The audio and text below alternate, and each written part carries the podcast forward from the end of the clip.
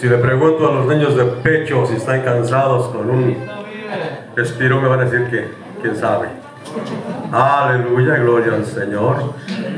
Y hermanos, Dios los bendiga en esta mañana. A cada uno de ustedes, que pongo los lentes para verlos bien.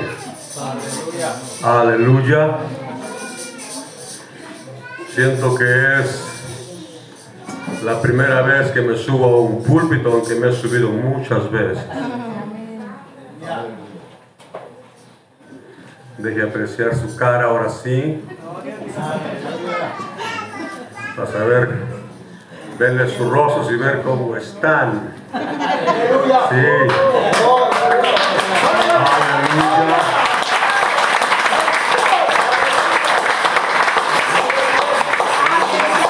Aleluya, parece que todavía les queda un poquito. Y eso es importante, aleluya.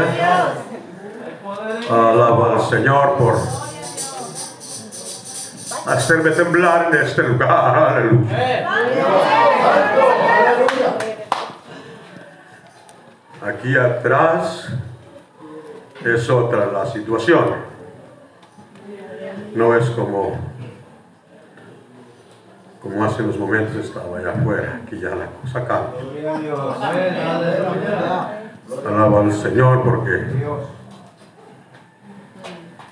Él es bueno. Y porque es por su misericordia que estamos aquí. Ninguno de ustedes, ni yo mismo, soy merecedor de estar en este lugar, pero por su misericordia, aleluya, por su misericordia, es que usted está aquí en esta mañana, aleluya. Santo, oh, santo. Yo con solo, perdóname Señor por el ego,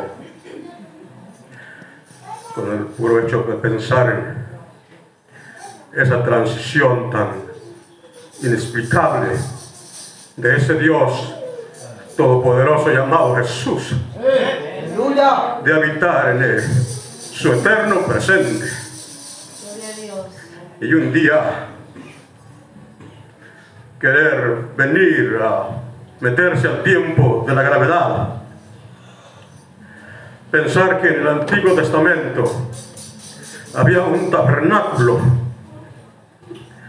que era el lugar donde él se manifestaba y que un día quiso vestirse de otro tabernáculo, de lo que él había establecido, de un tabernáculo de cuerpo, aleluya, de cuatro materias, de agua, hueso y carne, para poder dar el cumplimiento a la profecía de que existiera el Cordero de Dios que quita el pecado del mundo, aleluya.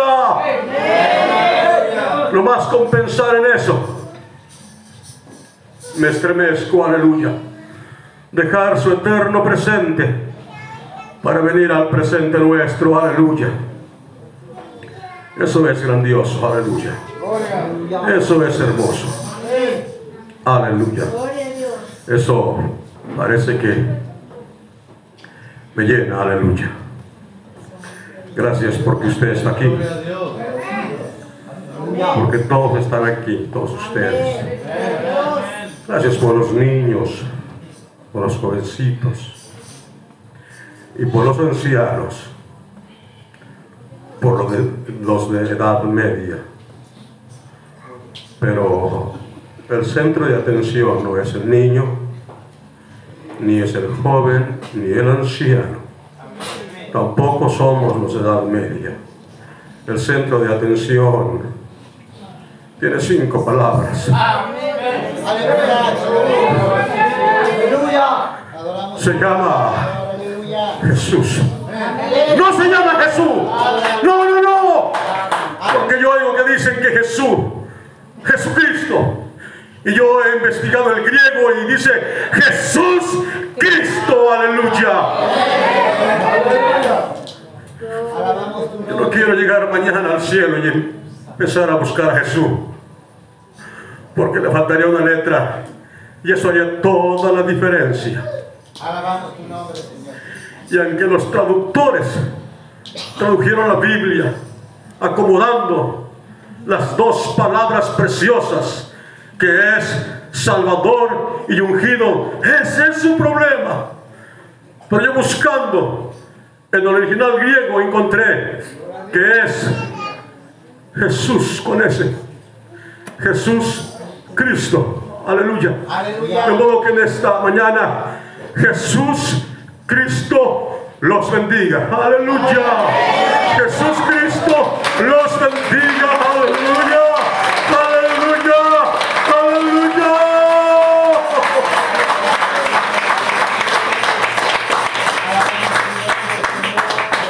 Aleluya. Gloria al Señor. A veces desconocemos cosas y por eso seguimos el patrón de otros. Pero si analizamos algunos puntitos que parecieron insignificantes, pero que tienen un gran significado, descubriríamos que podemos ir Aleluya. de gloria en gloria Alabamos y de triunfo en triunfo. Aleluya. Bien, allá atrás tenía, venía pensando que tenía muchas cosas que platicarles, pero aquí es diferente. De modo que voy a pedir su atención, que se pongan de pie. Aleluya. Aleluya. Aleluya. Póngase de pie en esta hora. Ya los vi a todos, ya me quito los lentes para poder. Aleluya. Así ya no me doy cuenta cómo usted me está viendo y puedo predicar con libertad. Aleluya. Amén. Aleluya, ya no los necesito. Ya los vi. Bien, quiero que tome su Biblia Aleluya. y la abra en el libro de Pedro II. Aleluya. Segundo libro de Pedro, capítulo 1, verso 19.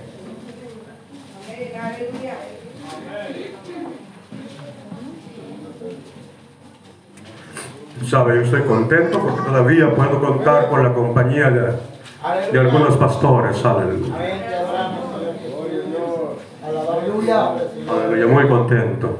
Gloria a Dios. Y así me quiero salir de este lugar contento. Aleluya tiene primera, segunda de Pedro capítulo 1 verso 19. Cuando lo tenga, grite amén. Aleluya, aleluya, aleluya. Ya lo tenemos, ¿verdad? Bueno, vamos a leerlo en el nombre de Jesús. Dice así. En tu nombre, Señor Jesús. Aleluya. Tenemos también la palabra profética más segura, a la cual hacemos bien en estar atentos como a una antorcha que alumbra en lugar oscuro, hasta que el día esclarezca y el lucero de la mañana salga en vuestros corazones. Una vez más. Tenemos también la palabra profética más segura, a la cual hacéis bien en estar atentos como una antorcha que alumbra en lugar oscuro hasta que el día esclarezca y el lucero de la mañana salga en vuestros corazones. Aleluya. Bien, Señor Jesús, en esta hora me presento delante de tu presencia para darte las gracias por esta oportunidad que me das de estar tras este púlpito y frente a esta multitud que está en este lugar. Señor, gracias por esta oportunidad. Pero te quiero decir, Señor, que en este lugar el argumento, la aportación personal no es nada.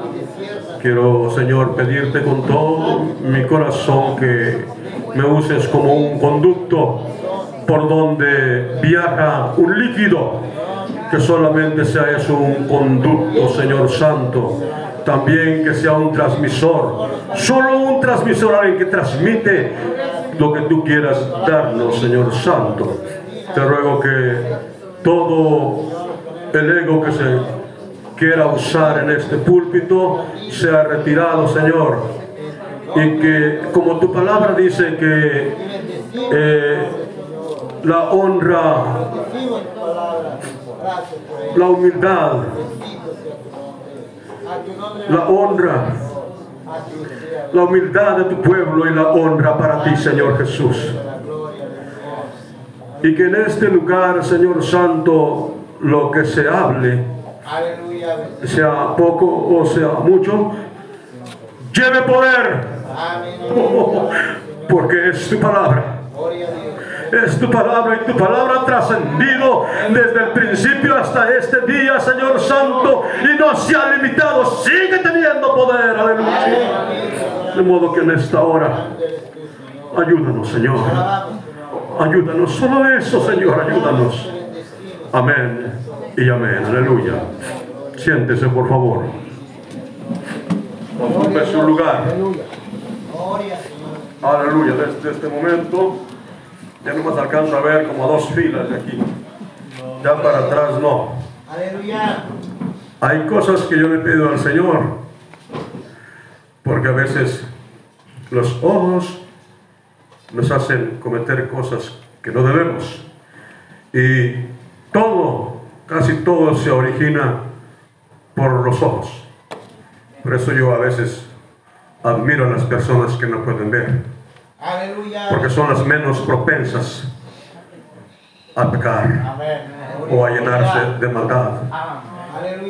Tienen un, un- un mundo limitado en cierta forma, un entorno limitado en cierta forma, y a veces pienso que son más bienaventurados, o sea, más felices que los que vemos. Aleluya. A veces veo personas que carecen de un brazo o de los dos y pienso lo mismo. Porque con los brazos hacemos cosas equivocadas en ocasiones. Y así con nuestras piernas, con nuestros pies. Y a veces eh, vemos gente y empezamos a lamentarnos por su condición, pero pudiera ser que son más bienaventurados que nosotros más felices que nosotros, porque sus miembros que les faltan no los hacen pecar. Y estando completos pareciera que hay cosas que hacemos equivocadamente. Aleluya. De modo que cuando yo empecé a perder la vista, eh, no renegué, tampoco me puse a- a- a preguntarle al Señor por qué, sino que dije, Señor, si es tu voluntad, no quiero ver más allá de lo que tú quieres que yo vea. Aleluya. Una vez conocí un hombre hace, hace años que estaba bien diabético, de esa diabetes que le da a los hombres o mujeres que nos seca en poco tiempo. Y lo vi una vez y le pregunté por qué estás tan delgado y me dijo es que la- el, el azúcar así me tiene. Pasaron los días y lo volví a ver y supe que en su localidad, eh, yendo a hacer madera, le había picado una víbora una víbora venenosa, cuatro narices. Y entonces, eh, con el tiempo lo vi y le pregunté, ¿cómo estás? Y le dijo, mira, Roberto, yo soy Roberto. Aleluya. Dijo, mira, Roberto, yo no sé qué decirte, pero estoy bien agradecido con mi diabetes. Bien contento con mi, con- con mi diabetes y yo me, me, me- me sorprendí, dije, ¿quién quiere estar enfermo de diabetes? ¿Quién quiere sentir piquetes en sus dedos, en las plantas de sus pies o cosas por el estilo? ¿Quién quiere? ¿Por qué me dices que estás contento con eso?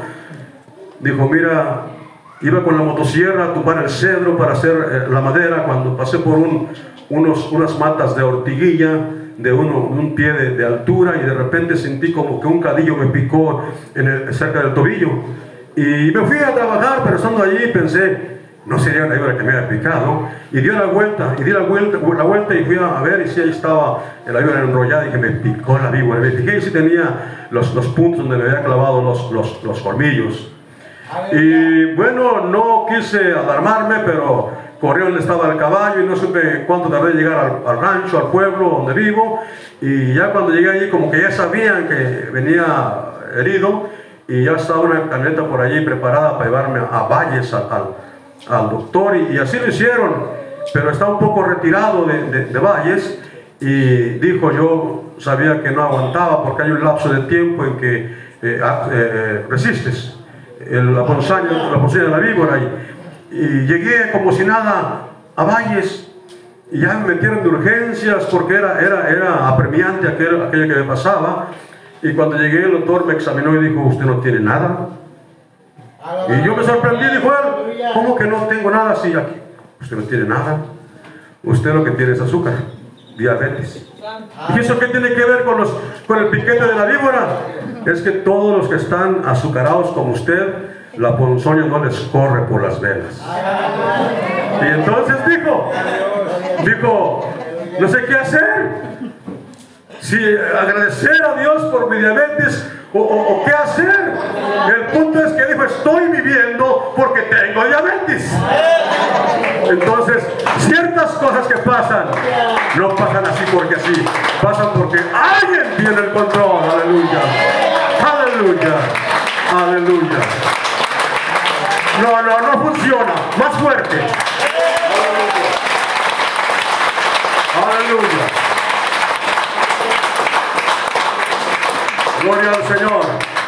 Así es de que cuando yo, cuando yo estoy en situaciones eh, eh, algo difíciles, alabo al Señor. Aleluya. Hace unos días, vale más que tenga tiempo y me tolere porque esto va a durar tres horas. No se crea. ¿no? Un día estaba en, en su casa, que es mi casa, y de repente me enfermé. Y en unos instantes, no puedo decir que me estaba muriendo porque no sé qué se siente cuando está muriendo la persona. Pero me puse en una situación que, que a- a- algo tremendo pensé que iba a pasar. Y en un momento pensé, bueno, pues tú estoy muy joven, ¿verdad que sí? Estoy muy joven. Y, y morirme, pues como que pensarían muchos que no, no sería muy adecuado. Pero me puse a pensar, Señor, y sabe, me olvidé, me olvidé de todo lo que tengo, porque tengo muchas bendiciones, gracias al Señor. Gracias al Señor. Y me olvidé de todo lo que tengo, ni a la mente me vino el gato y la chihuahua que tengo. Y dije, Señor, si ya me voy a ir, sea tu preciosa voluntad, Señor. Yo no tengo problemas con eso. Yo no sé por qué mucha gente le aterra, tiene pánico por morirse. Cuando yo encuentro que dijo el apóstol Pablo, aleluya, para mí el morir es Cristo. Y no, no dijo así. Déjame la aplauda, la aplauda.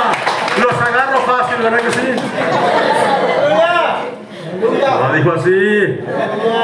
Sí, sí. Eh, eh, clávese, pero no mucho. Sí, porque entonces eh, ya ve cómo, cómo sí cometemos errores están aplaudiendo con esas manos. Si estuvieran sin manos, no estuvieran aplaudiendo. Porque todavía no era el punto. El apóstol Pablo dijo así. Él dijo, para mí el vivir, para mí el vivir, para mí el vivir no es Francisco, no es mi esposa, no son los hijos, ni mis papás, ni mi dinero, ni mis posiciones. Para mí el vivir es Jesús, aleluya. Gloria al Señor. Un minuto, un segundo, un instante, un día, un año, una semana, un mes, es Cristo, pero por eternidad. Pero vivir por eternidad después de que mueres es echarme todo el tesoro del mundo a esta bolsa, aleluya. Es ganancia, aleluya. Si se duerme, se pone de pie y cantamos un coro y despertamos. Pero si está vivo, usted, aleluya. Quítemela de la boca, quítemela de la boca, aleluya. Gloria al Señor. Esto es como cuando está acabando el predicador de predicar y está haciendo la invitación y, allá rara entre la multitud empieza a venir uno con unos pasos de mala gana. Y ahí se viene viniendo y todavía le piensa para hincarse. No, no es así. Cuando ya se está acabando, ya debería estar aquí la multitud en el altar, empezando a hacer que la gloria de Dios se manifieste en este lugar. Señor.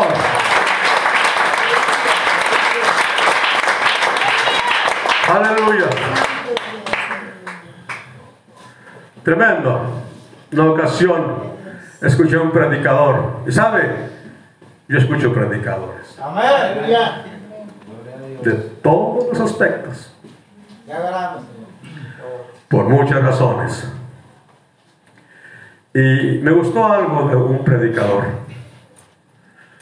Estaba predicando y decía que hasta en el aplauso debería de haber esfuerzo. Y él dijo, el esfuerzo que se hace no es el que comúnmente se ve en los hermanos, sino cuando duelen los brazos para aplaudir. Y él me decía, el aplauso a Jesús no es como el que le damos al futbolista, al actor, y a veces equivocadamente, escuche bien lo que dije, y a veces equivocadamente a un predicador. Aleluya. Es el error peor que puede hacer un- una persona de aplaudirle a un predicador. Porque yo dije cuando estaba orando, que uno no es transmisor, un conducto Así por donde es. corre la palabra del Señor, aleluya. Un conducto corre la palabra del Señor. No es nadie aquí en el altar. Aquí el que tiene la preeminencia se llama Jesús. Aleluya.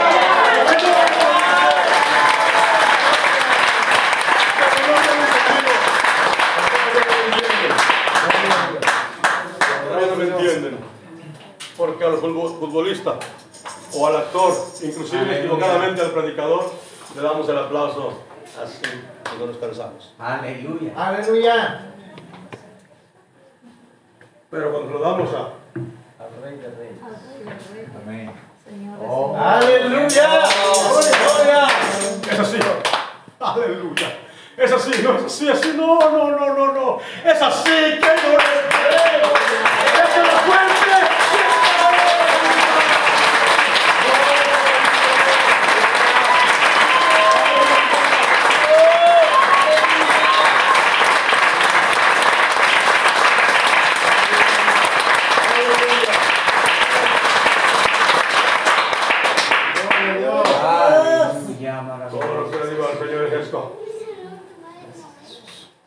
La vista se puede ir.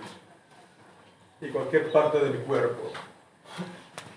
Nomás no mi voz. Amén. Que no vamos un micrófono para hacer que usted Te adoramos, Señor. sienta. Aleluya. Gloria a Dios. Aleluya. Sienta el poder de Jesús. Amén. Aleluya. No solamente el que está acá atrás. Es un transmisor. Así es. el conducto por donde se echa un líquido y solo rueda por ese conducto y llega al lugar deseado, aleluya. Aleluya. Gloria a Dios. Alabamos Señor. Cuando no es así, se queda en el que está aquí y no pasa Aleluya. a los que quieren recibir. Aleluya. Gloria a Dios. Bueno, ese no es el mensaje. Ese no es el mensaje.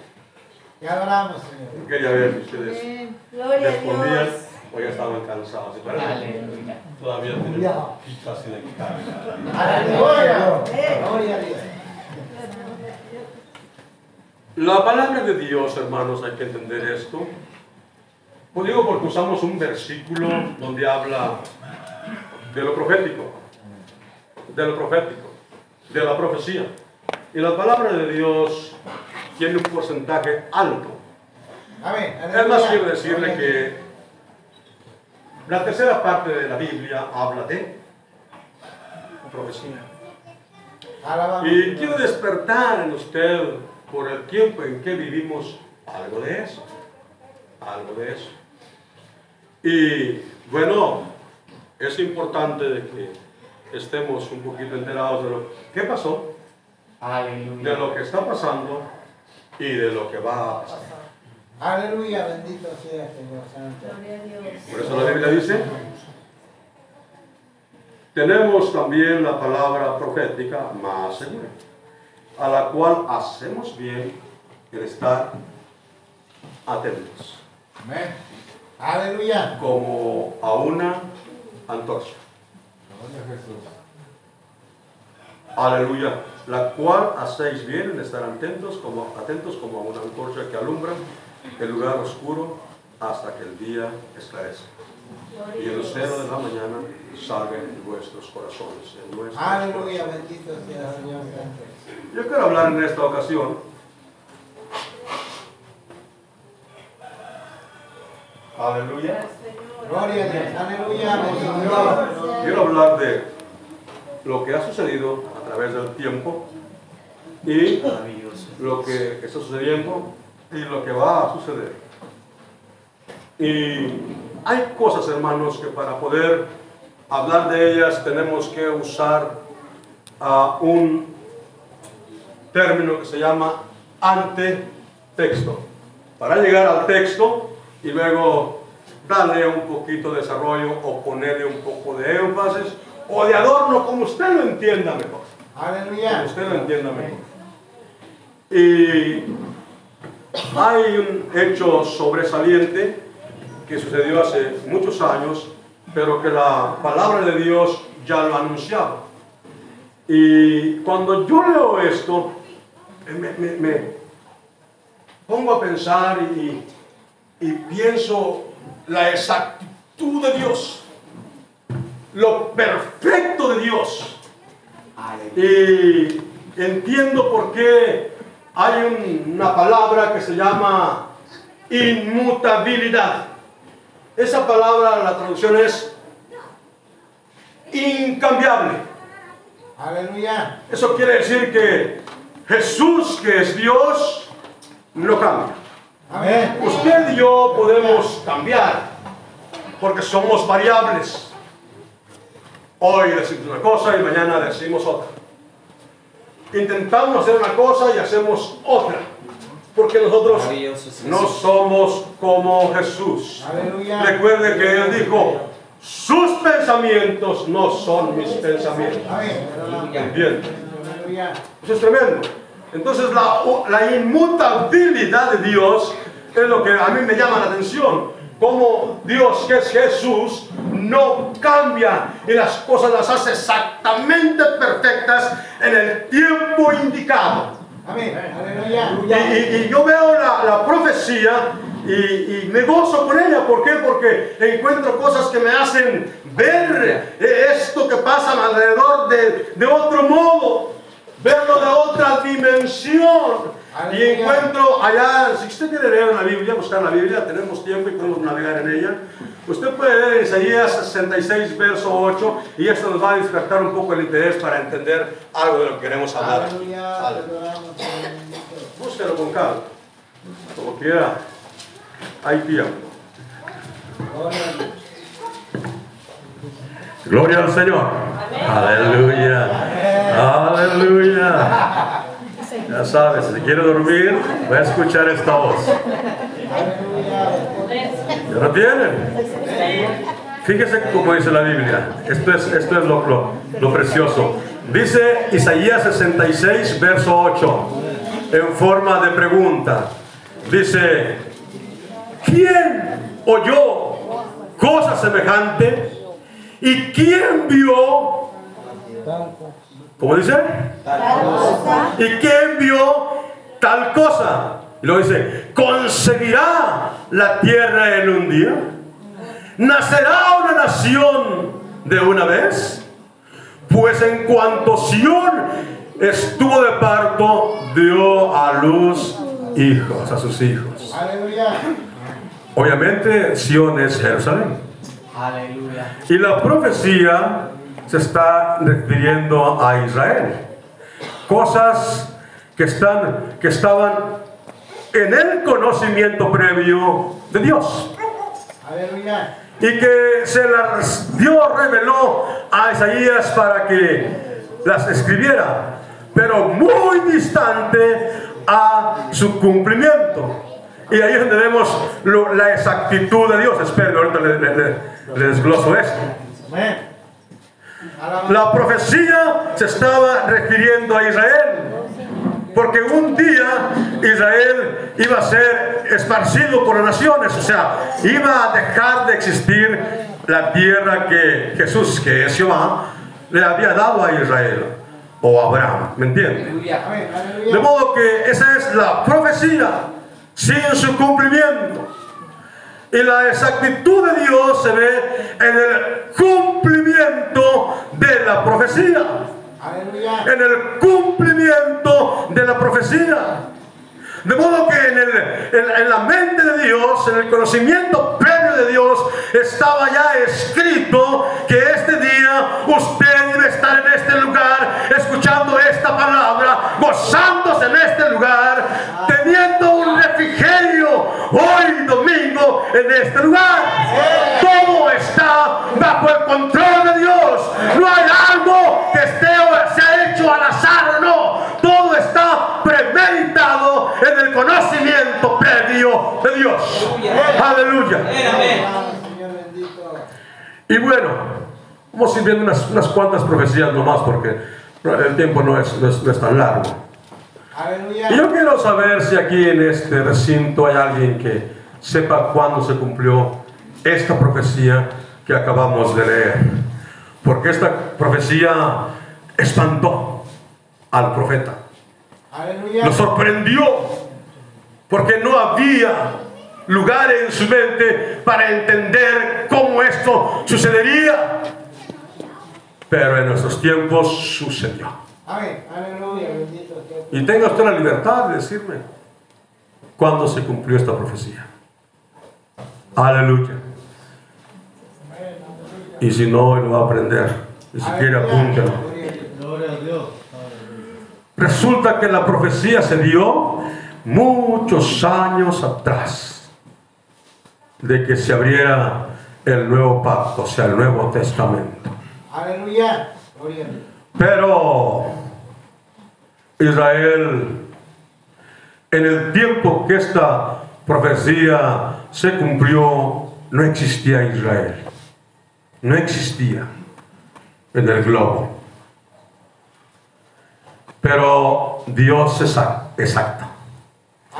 Dios es inmutable. Dios no cambia. Por eso cuando tú haces algo malo, no pienses que no vas a ser castigado, ¿no? Quítate eso de la mente. Que Dios te perdone una cosa, pero que tú recibas consecuencias por tu acción, Aleluya. las vas a recibir. Porque si está escrito y Dios no cambia. De los cuatro atributos sobresalientes de Dios está la inmutabilidad está la omnipotencia. Escucha esto bien, la omnipotencia. Y cuando yo digo omnipotente, es todo. Dios todo lo puede. Pero cuando digo todo, todo es todo. Todo esto, no hay cosa que se escape de Dios. Porque Él es omnipotente. Porque lo mismo da venir a, a- a su pueblo en un silbo apacible. Que hacer que los hombres hagan un terremoto. Porque si los hombres causan un terremoto es por la voluntad de Dios. Lo mismo le da hacer las cosas sin tener que estarle imponiendo, gritando, que estando diciéndolo como si tuviéramos alguna autoridad. Aleluya. Lo mismo. ¿Por qué? Porque Dios en su palabra ya nos ha enseñado que Él es fiel y que nunca cambia. De modo que se da la profecía y en el tiempo en que vivimos se da el cumplimiento. Y eso es lo que usted debe estar atento. Por eso dice la palabra de Dios que hacemos bien en estar atentos. Estar atentos. Porque si no es así, no hay en su corazón el entendimiento, el conocimiento para dar una buena información de la palabra de Dios. Amén. Y más en esos tiempos usted debe estar, dígalo, ¿quién dijo eso? Apercibido, debe ser avisado, debe tener preparación, debe saber cómo trazar bien la palabra de Dios. Aleluya. De modo que hay por allí un- un- una intervención, vuelvo a repetir, por la voluntad de Dios, porque nada sucede sin la voluntad de Dios. Si el diablo hace algo, es porque Jesús, que es Dios, se lo permite. Aleluya. Todo, todo está bajo el control de Dios. Todo lo que está pasando está bajo el control de Dios. No importa que lo hagan los hombres, es porque Dios los permite. De modo que hay una interrupción al pueblo de Israel en el año 70. Y ahí se cumple una de las profecías anticipadas del cumplimiento de esta que le estoy hablando. Y el general Tito en ese tiempo entra a Jerusalén, a Israel, y destruye, acosa, atribula a los israelitas y todos se van por el mundo. A todos los esparce a los cuatro puntos de la tierra. Se expanden por todos los países. Y pareciera que la profecía se queda en el olvido. Todos establecen, todos tienen familia en los países y aprenden los lenguajes, los dialectos de los países. Por eso fue necesario que Jesús a través de los apóstoles hablaran en otras lenguas. Por eso fue necesario que el día de Pentecostés los apóstoles hablaran en otras lenguas, porque allí había judíos de todas las naciones que tenían que escuchar el mensaje de la palabra de Dios. Eso quiere decir que si aquí hubiera alguien que no hablara el castellano, que es nuestra lengua oficial, Dios hablaría a través de alguien de ustedes para hablarle al que hablara inglés y estuviera aquí. Aleluya. Bendito sea. Y bueno, que no hay gringos, hay güeros pero no gringos. Aleluya.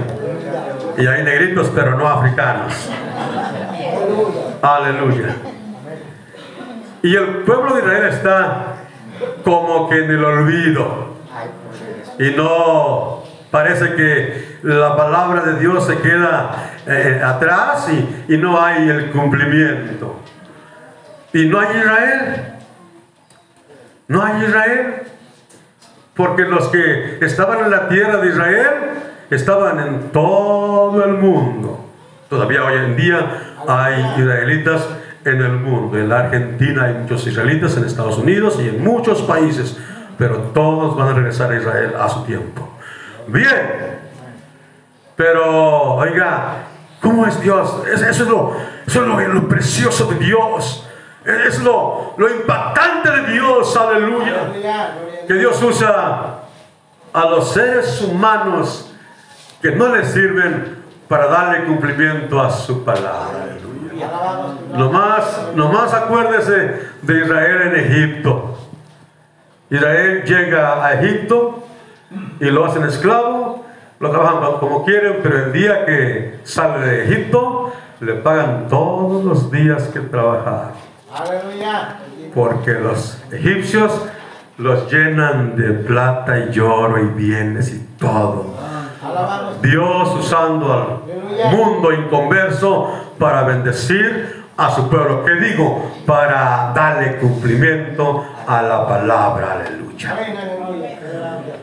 Y en el 1948, a ver se le cae un poquito, de nuestra era, del siglo pasado, muchos todavía que están aquí a lo mejor nacieron antes de ese año, se cumple la profecía de Isaías 66, verso 8, cuando el profeta se espanta y dice, ¿quién oyó cosa parecida? ¿Quién oyó cosa semejante? O sea, no hay algo que se parezca de esto que me estás diciendo, Señor. No hay cosa que alguien haya oído de esto que me estás diciendo, Señor. ¿Quién vio tal cosa? ¿Concebirá la tierra en un día? Eso es imposible. No entra en, en el conocimiento del hombre mortal. No. Pero sí en el conocimiento del inmortal. En el conocimiento del Dios que todo lo puede, del Dios que no piensa como tú, del Dios que no piensa como yo, del Dios que piensa mucho mejor que nosotros. Aleluya, aleluya. Entonces el profeta está espantado, preguntando: ¿Qué es esto? ¿Nacerá una nación en un día? Oiga, y en 1948, un judío de apellido Urión, si no me equivoco, se paró ante el mundo entero en una reunión de las Naciones Unidas. Y por casi dos mil años que estaba Israel disperso, que no tenían país, vivían en todos los países, se declara después de dos mil años, por eso la profecía es exacta, por eso la profecía es preciosa, porque se cumple al tiempo de Dios, aleluya. Yo antes tenía un problema muy grande, porque le hablaba a una persona y quería que se convirtiera en el mismo día que le hablaba. Aleluya. Iba a otro hogar y les hablaba, y me sentía mal. ¿Por qué no se convierten? Si les explico en cuatro esquinas, cuadro chico, diagonal y como usted quiera, y no entienden. Aleluya. Y yo quiero que se conviertan, porque es el pensamiento humano, aleluya. Aleluya. Pero fíjese que a través de los años he aprendido esto y otras cosas más. He aprendido que es en el tiempo de Dios. Que es en el tiempo de Dios. Y a veces me ha tocado en ese poquito tiempo que tengo de servir al Señor que he visto el cumplimiento. Y ya no me preocupo por si le hablo a Francisco para que es salvo. Me preocupo porque Dios va traer otro que no va a ser Francisco. Aleluya. Oh, aleluya. Le dije un hermano, ¿sabe qué día? ¡Predique! Predique a la gente. Vaya al hogar. Y no espere que se convierta. El que va a recompensar su esfuerzo se llama Jesús. Y lo va a traer.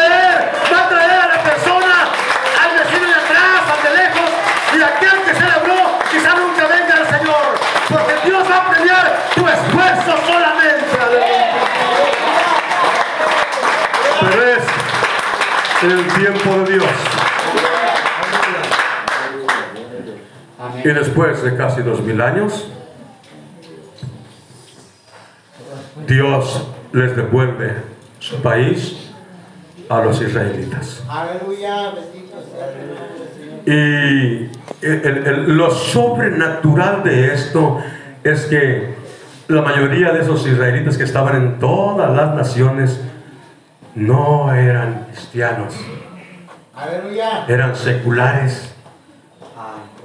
personas comunes y corrientes. Muchos se acordaban de orar en sus naciones viendo para Israel. Pero la mayoría no. Pero Dios así como gobernó al elefante para que entrara al arca de Noé. Pero Dios así como gobernó la mente, ordenó a la mente Aleluya. del reptil. Yo me pongo a pensar en la voz de, de- de Jesús hablándole a la jirafa, de ese pescuezo grandote para arriba, hablándole que se fuera metiendo a el arca Porque yo le puedo asegurar a usted una cosa. Noé, Noé humanamente no iba a poder meter al león, una fiera salvaje al arca.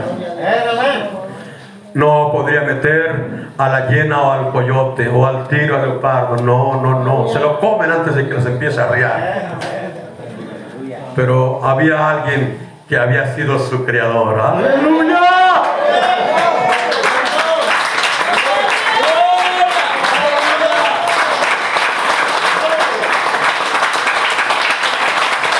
¡Oh, aleluya!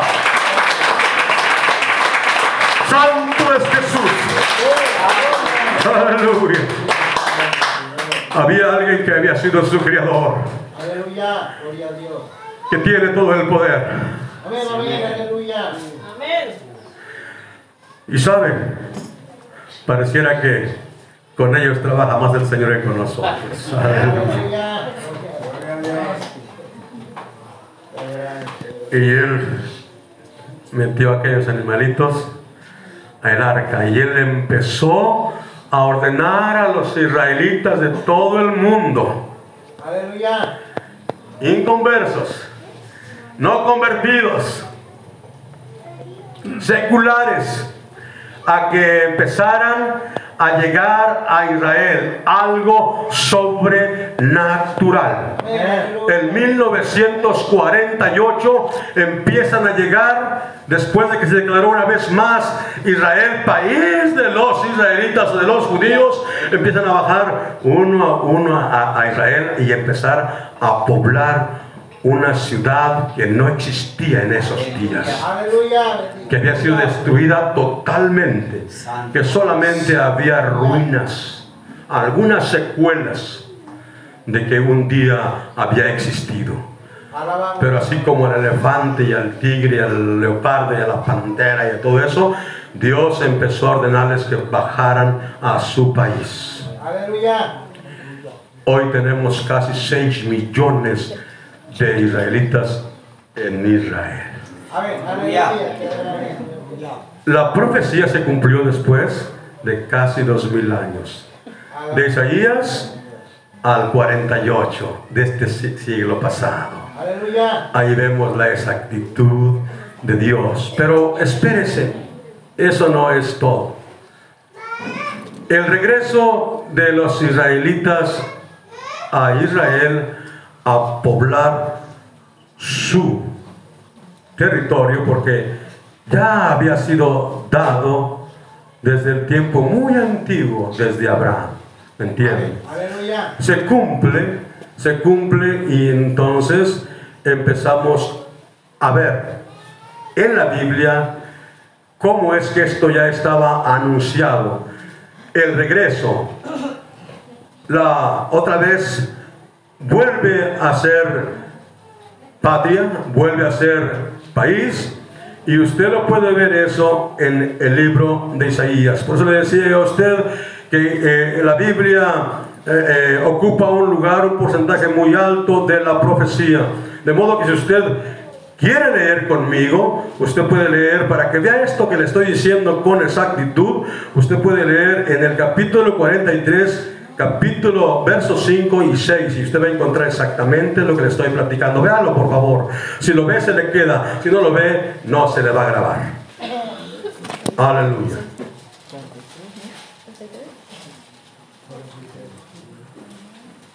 Gloria al Señor.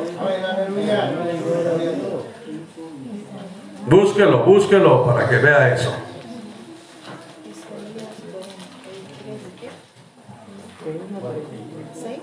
Isaías 43, 5 y 6 le va a enseñar a usted esto, porque esto es precioso. Seguirle una poquita de la secuencia a la profecía es lo que nos va a, a- hacer o enriquecer el conocimiento. Aleluya. Aleluya. Son más de 6 millones de judíos que han regresado a su patria, de los cuatro puntos de la tierra. Nunca ningún pueblo que haya estado disperso por casi dos mil años o dos milenios ha retornado a su patria, proveniente de los cuatro puntos cardinales de la tierra, Sin embargo, nosotros hemos visto cómo la profecía de Isaías 43, 5 y 6 se ha cumplido. Porque desde 1948 judíos, los judíos están llegando a Israel desde Europa, Asia y de las Américas y de todas partes del mundo. Esto era una profecía que estaba donde? En Isaías 11, 11 y 12. Ahí estaba la profecía y se cumplió. Por eso la palabra de Dios es tan importante, porque la Biblia dice que ni un punto, ni un coma, ni una tilde, mejor dicho, pasará. Los cielos y la tierra pasarán, aleluya. Los cielos y la tierra pasarán, dice el Señor, pero mi palabra nunca pasará. Se seca la hierba y se cae la flor, pero la palabra de Dios permanece para siempre, aleluya.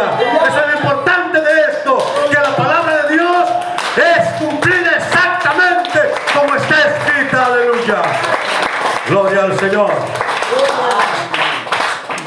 Gloria al Señor. Si usted se da cuenta, Israel era un desierto.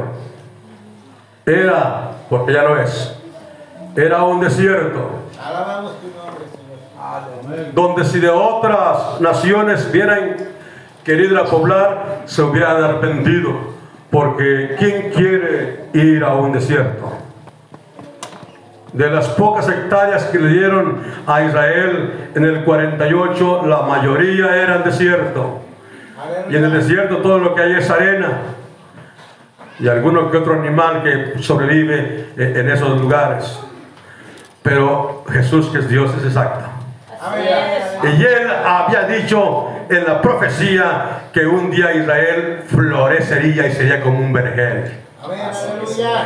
Que Israel le enviaría, le vendería productos a toda la faz de la tierra.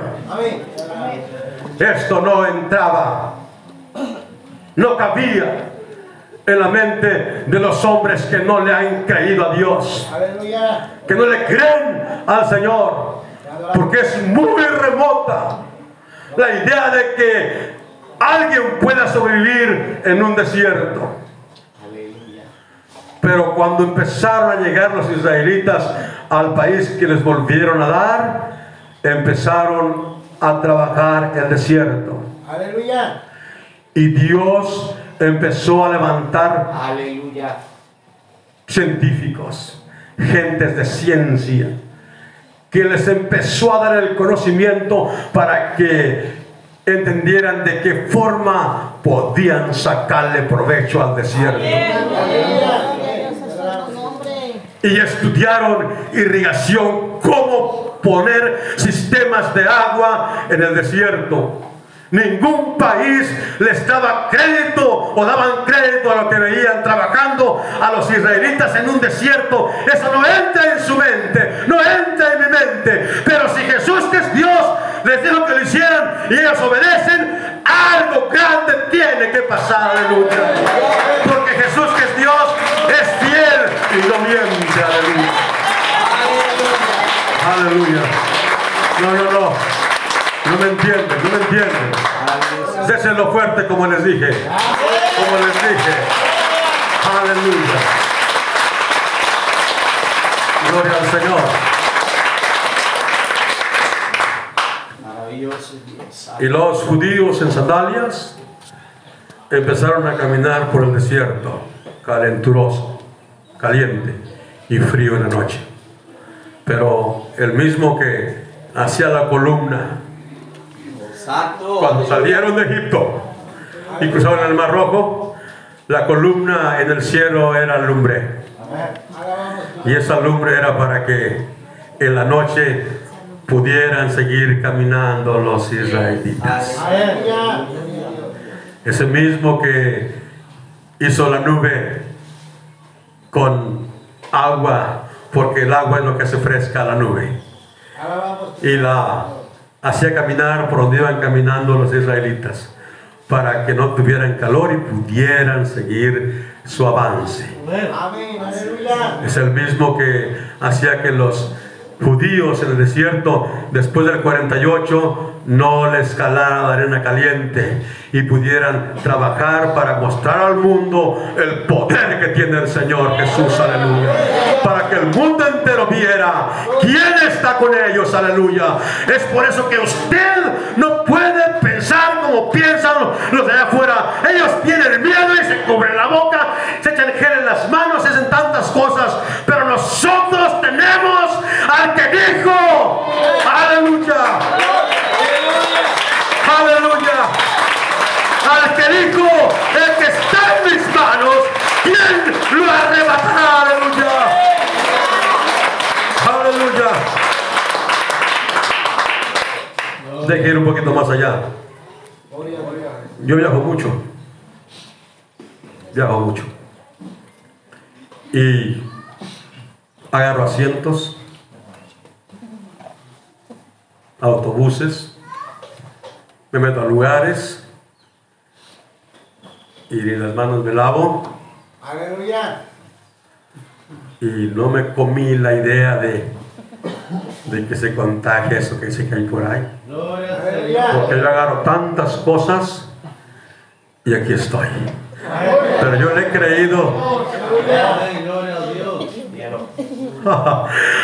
a Dios que tiene un adjetivo. Y le decimos, el Todopoderoso, aleluya. Yo he creído en el que dijo, yo soy el alfa y omega.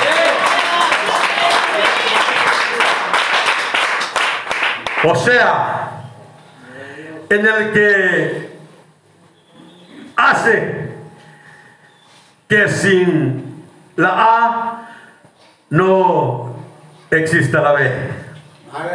Yo soy el alfa y el omega. Yo soy la primera letra del alfabeto griego. Amén. Gloria a Dios. Alfa, A, omega, Z. Entonces yo creo en el primero y el último. Aleluya. Aleluya. En el primero y el postrero. De modo que todo lo que está pasando allá afuera se va a empeorar. Aleluya. Pero usted descuide. Porque nosotros seguimos en la misma posesión. Seguimos confiando en el Dios Todopoderoso. Y en la promesa. Promesas. Pero no más de promesas. También de cumplimientos. Aleluya. Aleluya. De modo que los israelitas empezaron a meter el sistema de irrigación en todo el desierto de Israel. Y esos que tienen esos aparatitos que, y que se meten por allí que al internet, úsenlos para algo productivo Aleluya. y investiguen. Y se van a dar cuenta cómo Israel hoy en día es el exportador más grande del mundo en flores, Aleluya. En vegetales, en ganado. Porque Jesús que es Dios no se equivoca. Amén. Él dijo que Israel florecería como un vergel y que cubriría la faz de la tierra con sus productos y eso está pasando hoy en día. No le puedo dar las cifras porque son hasta, hasta incalculables de lo que Israel genera al exportarle al mundo sus productos. Pero todo eso no es producto de una casualidad, no Señor. Todo eso es porque el Dios Todopoderoso lo dice en su palabra. Aleluya. Aleluya. Dios es fiel, Dios es bueno, Dios no es como yo. Dios es algo extraordinario. Aleluya. Gloria al Señor. La Biblia enseña en Ezequiel 38, verso 12 y 13. Gloria al Señor. La economía a la cual iba a llegar Israel. La Biblia dice que Israel prosperaría económicamente,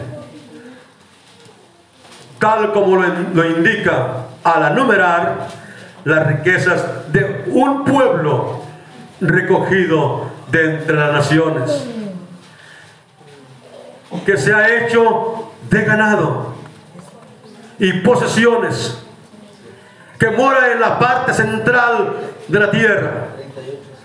De modo, hermanos, que cuando usted quiera o tenga la interrogación o la pregunta y pregunte, ¿dónde estará el centro de la tierra? Recuerde Israel, y allí es el centro de la tierra.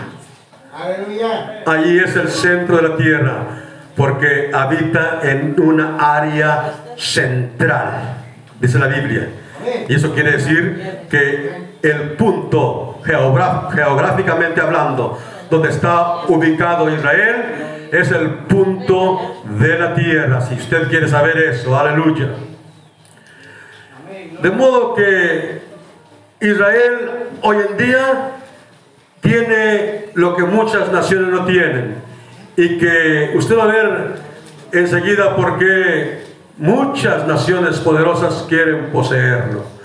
Israel es poseedor de plata y oro. Pero entienda esto. Israel es el poseedor, poseedor de mucha plata y de mucho oro. Pero a Israel lo posee Jesús que es Dios. Y Jesús que es Dios es el dueño de la plata y del oro. De toda la plata y del oro. Por eso Israel tiene cantidad de plata y cantidad de oro. A ver después por qué, cómo está esto. Israel ha tenido y tiene lo que en estos momentos muchas naciones no tienen. El pueblo recogido de todas las naciones. El que llegó a, a- a poseer un país destruido en su totalidad.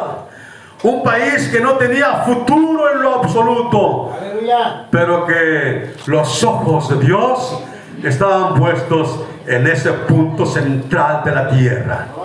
Y que ahora Israel es un país está a nivel de cualquier país del mundo. En armamento, en riquezas, en todo lo que usted quiera. En estos momentos, escuche bien, en estos momentos en Siria hay una ba- base militar donde está el armamento de Rusia.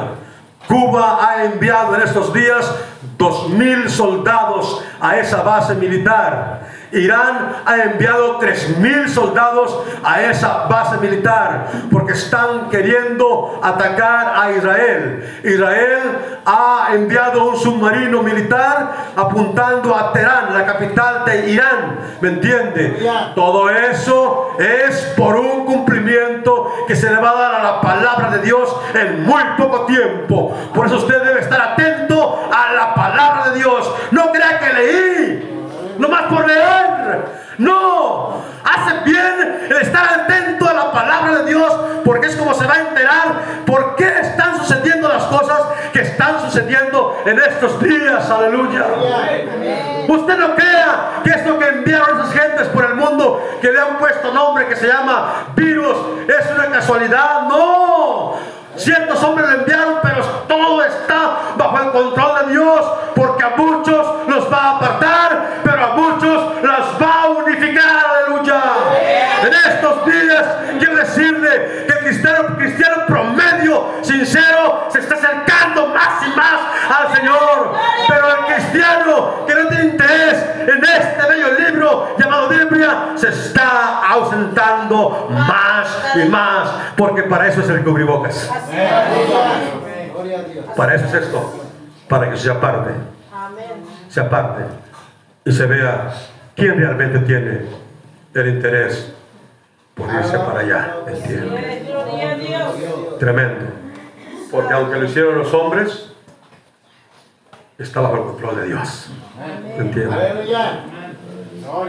El, el- el hombre promedio secular recurre a todo tipo de cosas que pues, quizás le puedan ayudar. Y eh, lo más próximo a hacer, o lo más rápido a hacer es separarse uno del otro. Pero aquí estamos todos juntos. Entonces yo le pregunto a usted, si usted en verdad fuera alguien que tuviera prudencia, usted no estuviera aquí.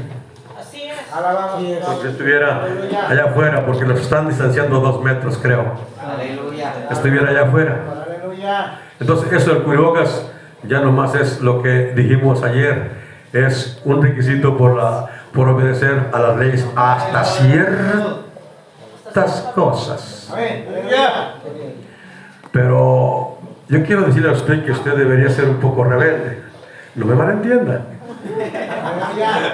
Un poco rebelde. Y le voy a decir por qué. Lo recibieron en el famoso 6, yo digo 6 en vez de face. Se oye medio chistoso. En ese famoso 6 vieron que, no sé si estoy mal, pero parece que pudiera estar bien, que en Nueva Zelanda eh, el gobierno decretó que todos los habitantes de ese país tenían que ponerse la vacuna obligatoriamente, forzadamente. Pero dijeron los habitantes, se rebelaron. Sea un poco rebelde, no mucho. Salieron los habitantes a las calles, todo el país, y protestaron. Y el gobierno tuvo que declinar a favor de ellos y a nadie se le puso la vacuna. Pero si usted empezó por el gel y por el cubrebocas, es en el que usted es obediente. Le van a llegar, llegar hasta que usted entregue voluntariamente este libro llamado Biblia en un banco donde ellos lo ordenen, porque usted es noble en ese aspecto, sea un poco rebelde. Aleluya. En el buen sentido de la palabra, sea un poco rebelde. Aleluya.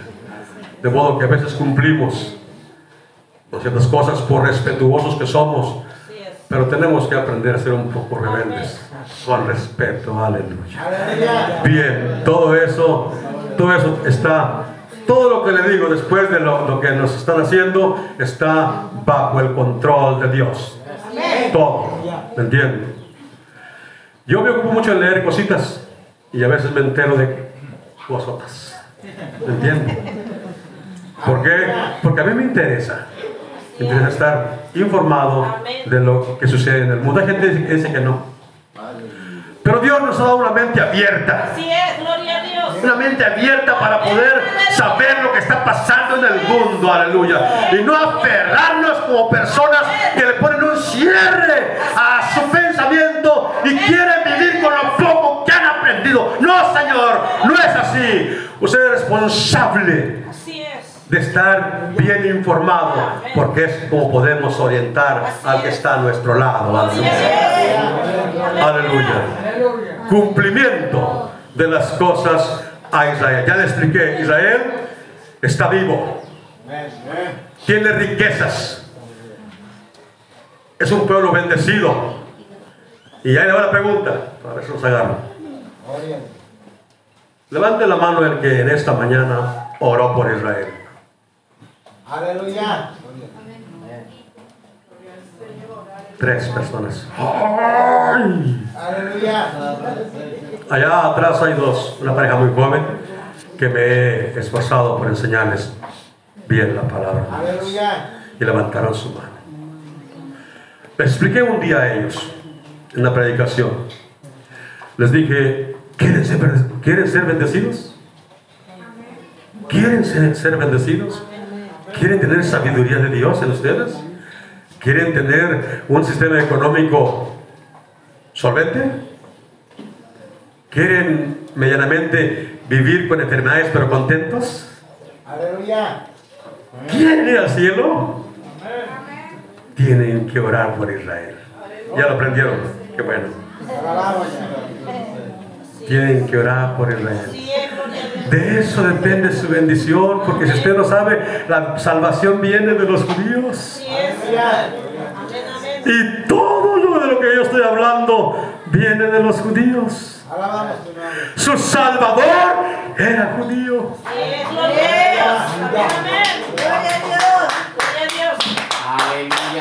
Abraham era judío. Isaac era judío. Jacob era judío, José y Moisés y todos en José y toda la línea que marca la Biblia de los personajes que nos han venido escribiendo o Dios usándoles para que nos profeticen han sido judíos. Los apóstoles que hablamos mucho eran judíos. O sea, tendría razón por qué usted no orar por Israel. Pues, ¿Por qué no lo hizo en esta mañana? ¿Entiende? O sea, la bendición hacia usted no va a venir de otro lugar. Tiene que centrar su mente, su alma, su espíritu y tiene que ser como ellos en cierta forma, hablando simbólicamente. Tiene que orar viendo a Israel, porque de ellos viene la bendición para usted y para mí. Aleluya. Apréndalo y apréndalo muy bien. Yo les dije a ellos, Aleluya. Desde que yo, y también escuché de un predicador, por eso digo predicadores. Hace años escuché a un predicador y algo se me queda de algunos predicadores. Por ahí hay unos que no se me queda nada, pero de unos sí. Escuché, hablo de los predicadores de allá. Escuché a uno que dijo, yo estaba, estaba atento. Y de repente dijo, como si me dijera, mi hermano, era la audiencia, pero yo estaba escuchando, y también era su audiencia, me estaba escuchando. Le dije, dijo, ¿quieres ser bendecido? Y yo dije, sí, pues, ¿quién no quiere ser bendecido? Bueno, pues, y casi me clavó los ojos a mí. Ora por Israel. Pero de esto que estoy hablando, no tiene un día, ni un mes, ni un año. Hace años que oí eso. Así es. Gloria a Dios. Yo no sé usted cómo me vea, pero yo me veo bien bendecido. Desde que empecé a orar por Israel, en todos los sentidos, ¿me está escuchando? En todos los sentidos. ¿entiende? Principalmente, principalmente en el contentamiento, aleluya. Aleluya, porque ahí está la clave. Así es. Gloria a Dios. Ese es el código que tiene Así que es. usted descubrir. Y cuando usted lo descubre, usted va a empezar a ver prontamente cómo Dios empieza a bendecirlo, a bendecirlo, a bendecirlo, a bendecirlo, ¿me entiende? Ahí está el secreto. Bien, seguimos. En la Biblia está, si usted lee la escritura, se va a dar cuenta que hasta el idioma tenía que volver a empezar y a establecerse a Israel, porque les vuelvo a decir, en el tiempo que estuvieron esparcidos por todas las naciones, ellos aprendieron los idiomas y los dialectos de las naciones y se olvidaron del griego. Pero lo original de ellos tenía que ser el hebreo. De modo que cuando empezaron a llegar a Israel era un caos porque todos hablaban los idiomas de los países donde habían estado creciendo por el lapso de casi dos mil años. Pero Dios los empezó a llevar y no entendían el idioma. Podían aprender griego, pero la lengua oficial de ellos tenía que ser el hebreo. Y yo quiero que usted lea conmigo Sofonías 3:29. Aleluya. Tenga paciencia para que entienda esto. Aleluya. Sofonías 3:29. Gloria al Señor. Y se va a enterar cómo los cabos se atan, cómo el rompecabezas se acomoda. Aleluya. ¿Ya lo tienen? Fíjese cómo dice.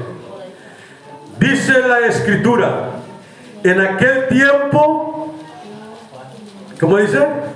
Devolveré yo a los pueblos pureza de labios. ¿Sí lo leyó? En aquel tiempo yo devolveré a los pueblos pureza de labios. ¿Dice así?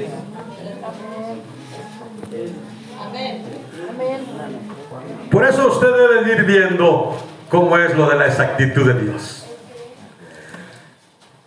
La profecía era en Sofonías 3:29 y dice, por eso, dice el Señor hablando, yo devolveré a los pueblos pureza de labios. ¿Por qué dice pueblos? Porque eran los pueblos que estaban saliendo de todas las naciones, llegando a Israel. Aleluya. Dice, para que todos invoquen el nombre de Jehová. Para que todos el nombre de Jehová. Para que reciban de común consentimiento. Para que les sirvan, dice la Biblia. Para que les sirvan de común consentimientos. O sea, si Él los deja como llegaron a Israel, no hay acuerdos. Pasaría lo mismo que pasó en la Torre de Babel. Pasaría lo mismo que pasó allá en la Torre de Babel. Todos tenían un propósito. Pero cuando Jesús, que es Dios, creó las primeras 70 naciones y les dio los primeros 70 dialectos, ya no pudieron ponerse de acuerdo. Acá es el contraste. Acá es el contraste.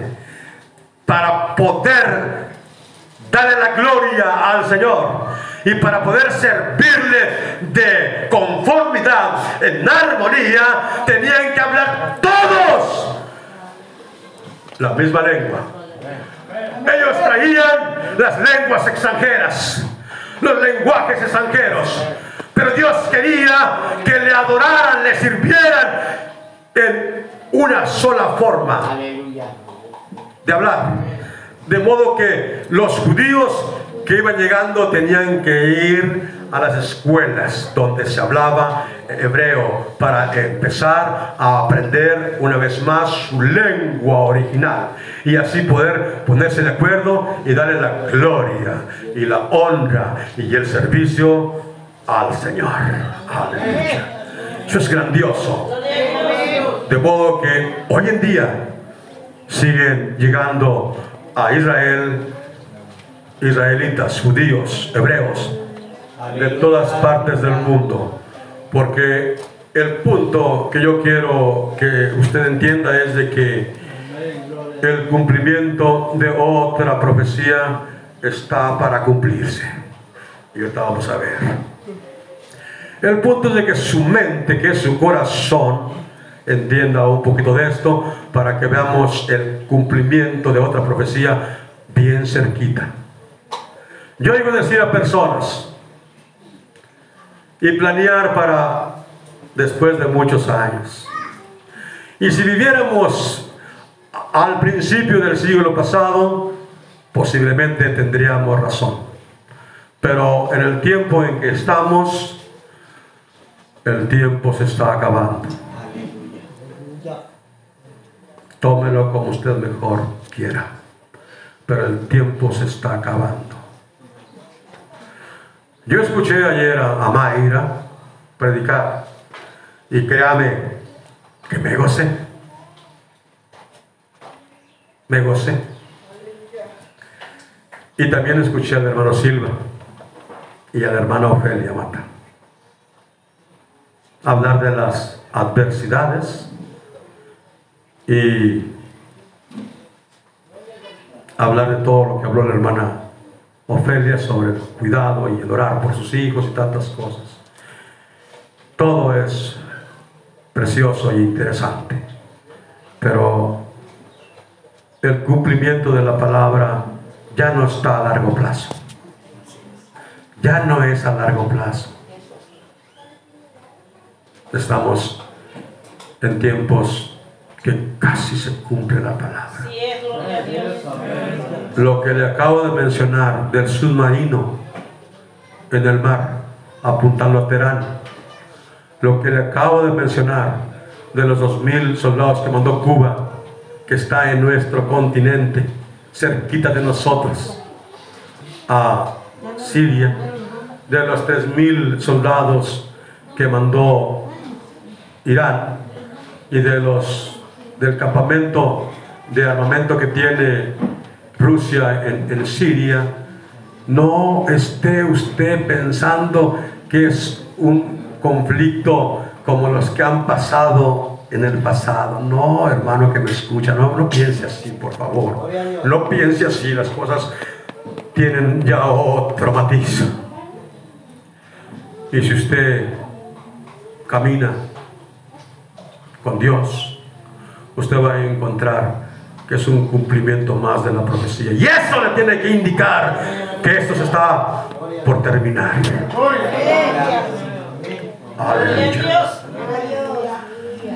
En el pasado han pasado muchos conflictos y guerras y peces y terremotos. Y las gentes del mundo no habían podido causar terremotos tan grandes como los que causaron en Japón, en Chile y en otra ciudad, en otro pueblo muy grande y en otros pueblos en los últimos tiempos. Esos terremotos fueron causados porque Jesús tiene el control y dejó que los hombres poderosos pudieran hacerlo. Pero ya eran parte de los últimos tiempos, porque espérense, porque esos terremotos causaron que el reloj profético de Dios regresara para atrás.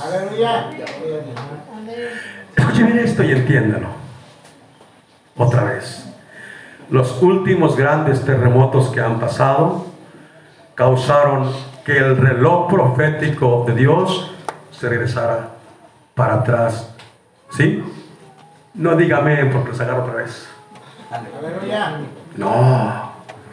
Causaron que el reloj profético de Dios se adelantara. Por eso oímos nosotros estos dichos. Hace cinco años que te vi y es como si te hubiera visto ayer. El día se va como el agua. Los tiempos pasan volando. Yo no entiendo por qué dice la gente, el día marca 24 horas, pero yo siento que rápido se va. No es producto de la casualidad. Aunque su reloj marque 24 horas, en realidad son nomás 16. Aleluya. ¿Por qué? Porque hay un verso en la palabra de Dios y ya quiero terminar. Aleluya. Quiero, número uno, que usted entienda que usted es elegido de Dios. Amén. Segundo, que usted es escogido de Dios.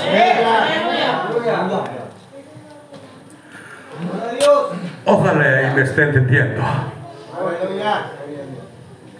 Quiero esperarme a, a decirle lo último. Quiero decirle a usted que otra de las profecías rápidamente son el por qué las naciones poderosas quieren poseer a Jerusalén. Aleluya. No tiene industria. Israel no tiene industria, no tiene puertos. Y los israelitas que viven en la parte de, de la Jerusalén de Israel quieren poseer, poseer la parte de la Israel que está en Palestina. Porque las- la Jerusalén se parte por la mitad y una es de los árabes y otra es de los israelitas. Y los israelitas quieren poseer toda la ciudad.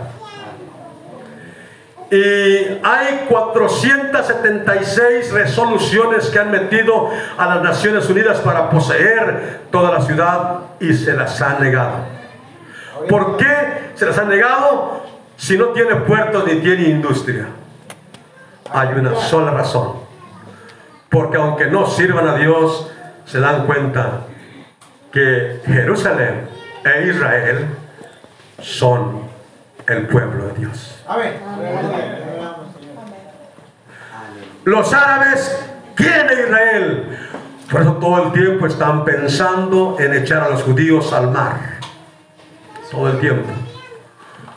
En una ocasión, en una junta, las Naciones Unidas le dijeron al primer ministro israelí que se diera la mano con un árabe importante que lideraba a los países árabes, musulmanes. Y dijo el ministro israelí, ¿cómo podría darle la mano a alguien que su pensamiento absoluto es todos los días echarnos al mar? No podría darle la mano. Los árabes quieren eh, a toda costa poseer a Israel. El Vaticano la considera como de su propiedad y la quieren internacionalizar. ¿Por qué si no tiene interés? Porque ellos saben que Israel, Jerusalén, Israel, es un punto bendecido por Dios. Así es. Bendecido por Dios. Y solo eso hace que tenga un interés impresionante. Eso es para los seculares.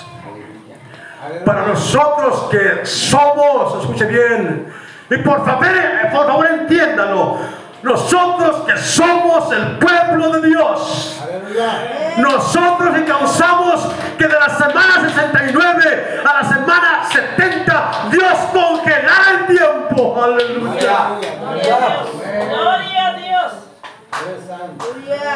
Aleluya.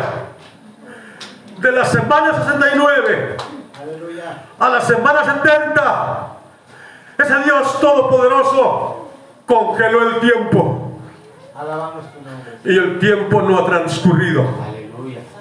Tan solo por una razón, porque todavía no entra toda la plenitud a los gentiles.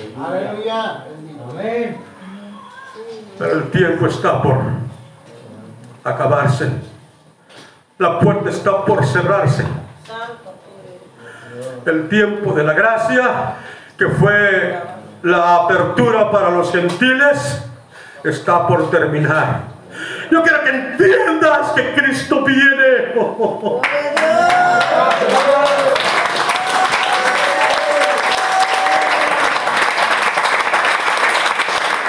Aleluya. Aleluya.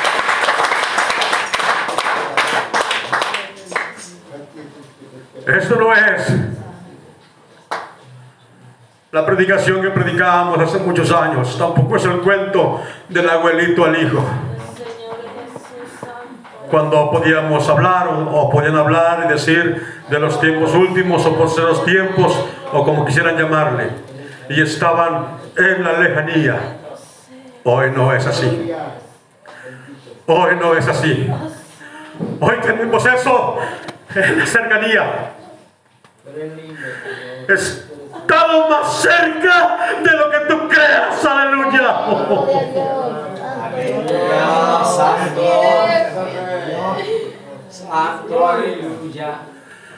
La venida de Jesús ya no está en la imaginación. Ya no está en un pensamiento vago o alejado, lejano. Esto está para cumplirse como todas las otras profecías. De modo que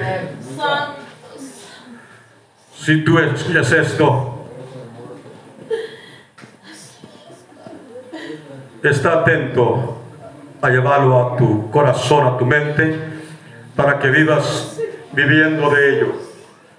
Que tu esperanza sea ello todos los días, porque te puede sorprender, te puede sorprender en cualquier instante.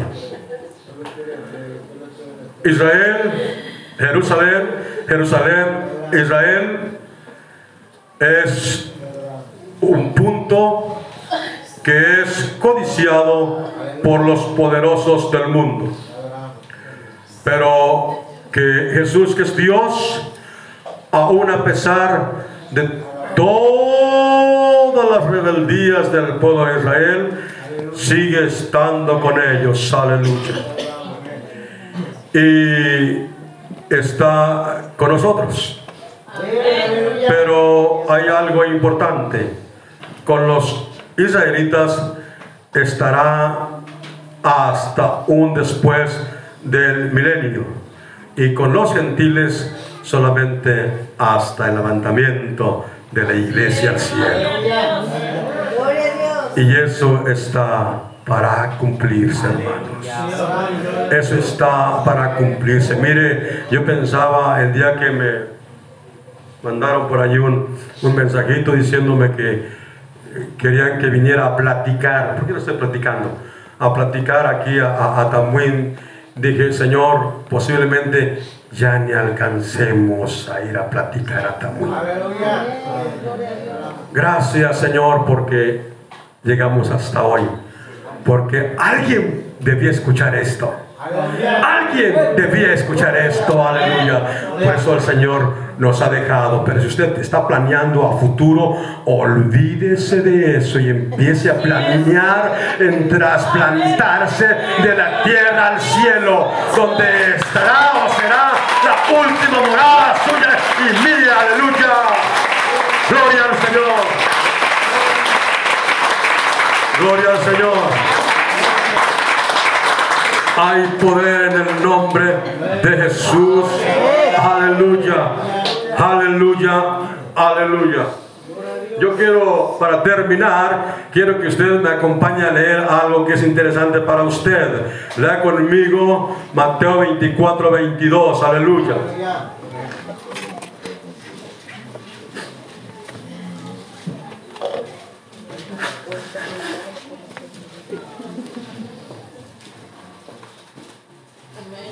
Aleluya. Gloria al Señor. Amén. Gloria al Señor. ¿Lo tiene? Bien. ¿Cómo dice Mateo 24, 22? Y aquellos días no fuesen acordados, nadie sería salvo. Mas por causa de los escogidos, aquellos días serán acordados. A ver si entendió lo que empecé a decir hasta ahorita. Usted es un escogido. Tiene que llenarlo de interés esa palabra. Tiene que llenarlo de interés esa palabra. Y si no lo llena, al menos de curiosidad. Aleluya.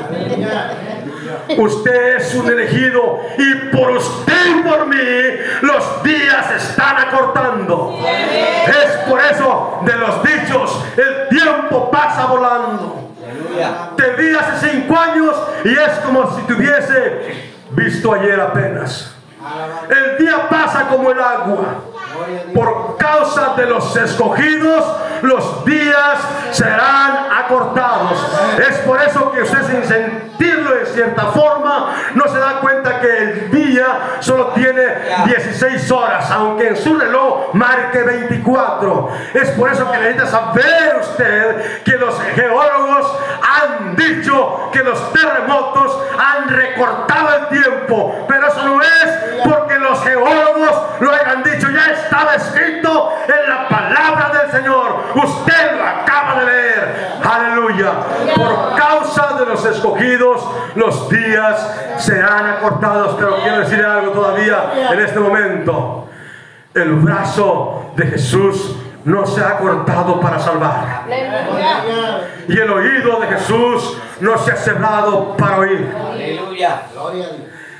El Señor no retarda su promesa, como algunos creen que va a tardar, como algunas, algunos la tienen la promesa por tardanza, sino que antes de que se cierre el siglo, que se cierre el periodo de tiempo de la gracia, todavía Él tiene paciencia.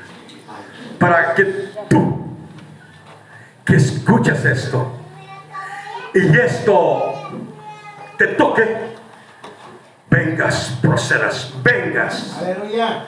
Al arrepentimiento, porque sin arrepentimiento y bautismo no hay remisión de pecados.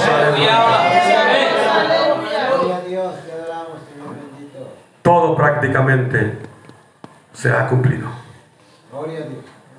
Lo único que falta es el levantamiento de la iglesia al cielo. He escuchado a algunos predicadores decir que lo que creemos nosotros es algo que nunca va a pasar.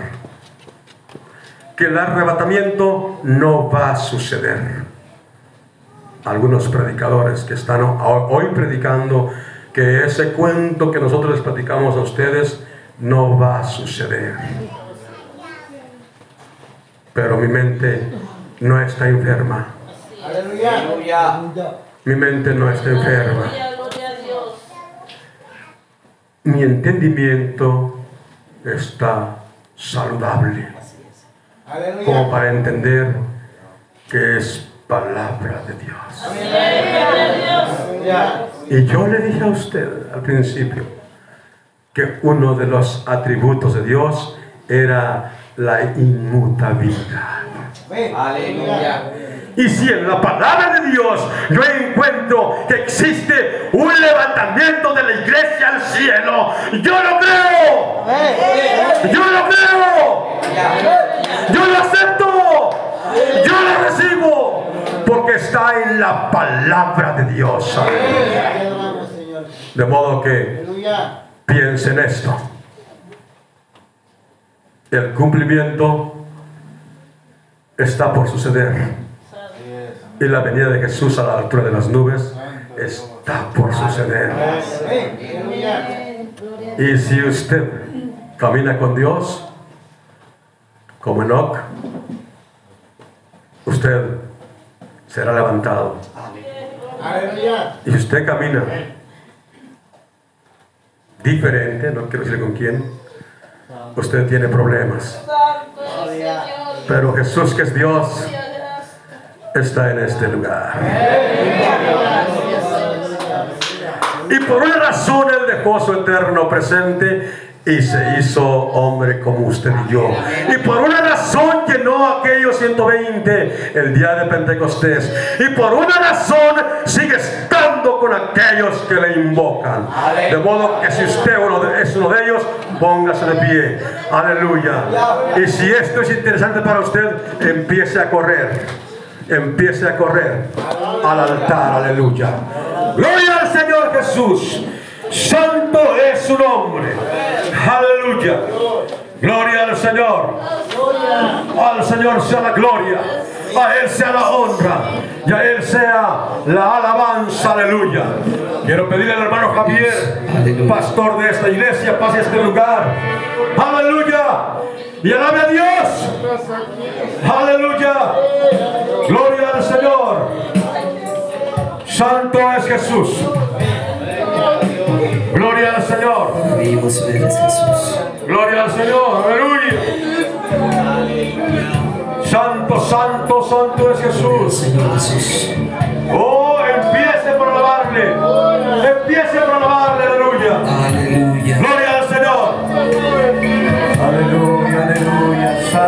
Santo es Jesús. Y el que ha de venir